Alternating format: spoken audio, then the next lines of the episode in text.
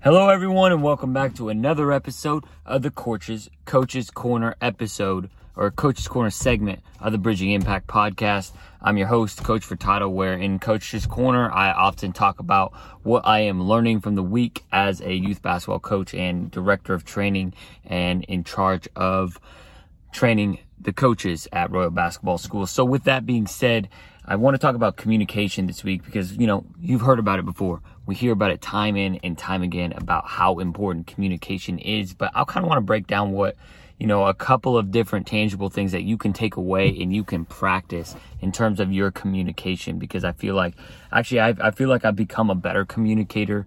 Um, ever since I started creating content, you know, like writing and like speaking and trying to get my point across has really helped me articulate in in how I, you know, approach summer camp and uh, how I direct and work with youth and work with coaches. But there's always room for improvement. But here are a few things that I've found um, for some people to be kind of challenged with and some things that I think everyone can improve upon because there are some like I feel like uh, just characteristics and traits that make people better communicators, you know, than others. You know, I believe there are strengths, but these three tips that I'm going to share can be applied by anyone. And number one is common language. So, what is, what do I mean by common language? I mean, kind of so like let's i'm going to use basketball as an example common language is like you know the terminology that one group uses right? So when i am teaching terminology the game of basketball to a game of four and five year olds i'm going to use different terminology than to my 10 to 14 year olds and it's the same thing for baseball and, and and football you know right? They have their own terminology.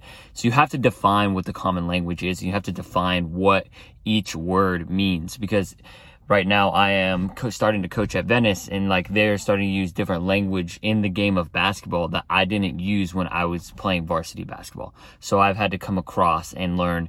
And so uh, an example, a story about common language is when I am working with the first and second graders, you know, when I was at the Boys and Girls Club, we had to go through our common language and our common, you know, kind of goals with, uh, with, ah, gosh, uh, with the first and second graders and, and, oh with boys and girls club standards. So you know talking about the three touch rule right?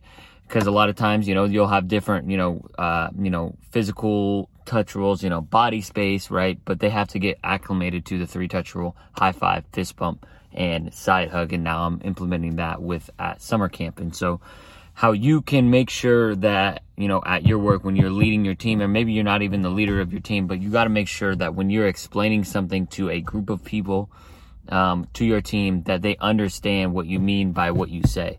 Um, so it's being really really clear and, and simple. And so that leads me into my second one is being very specific. And this is something that i've noticed definitely myself and i've had the opportunity to kind of like witness in, in a few other coaches as well is that sometimes they say stop doing that they say, let's go over here. And all right, here's your water break, come back, right? All of those three, those three sayings are very vague, right? We have to be super specific. All right, we're taking water. You have 30 seconds. Then I want you back on the baseline, the black line at the end, right? You got the terminology now so they understand where the baseline is, right? And if stop doing that, what is that? Stop, um, you know, putting your hands on another person. That's breaking the three touch rule what can we do about it, right? We're communicating something specifically. And this is something, you know, like again, some an, an, issue we're having this week with the coaches and that I think is on us is we're like show up early to work. Okay, what is early? What time do you want us there? You want us there at 8:45, 8:52, 8:30, 8:15? Which is it? Right? We have to be very specific about it and understanding that will help our people then become even more understanding of what we're talking about. And that way there will be less confusion because when you when we communicate vaguely what happens is is confusion. And confusion leads to resentment and resentment breaks down trust of a team. So communication is so important.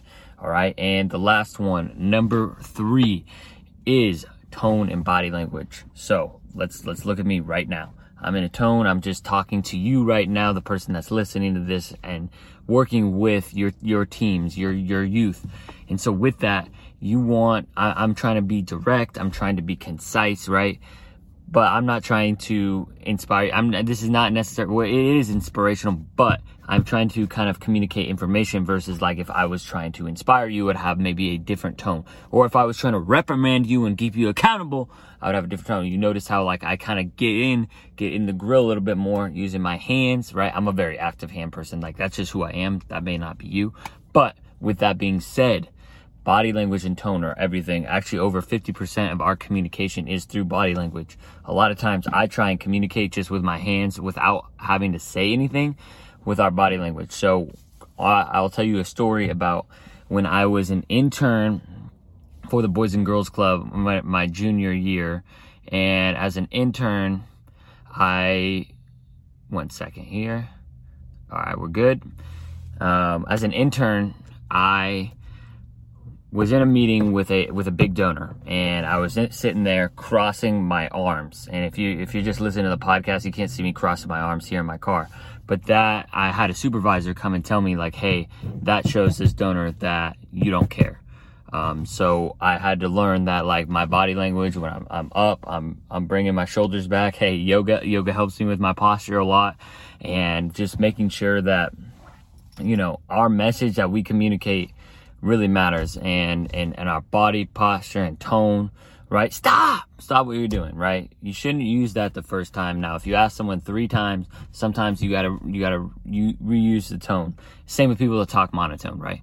Like when you are telling a story, when you're trying to engage people, right? You can't use the same tone the whole time, right? Maybe, maybe I'm even doing that right now. Maybe I'm using too much of the same tone. So I gotta switch it up. I gotta switch it up so that you can lock in and focus.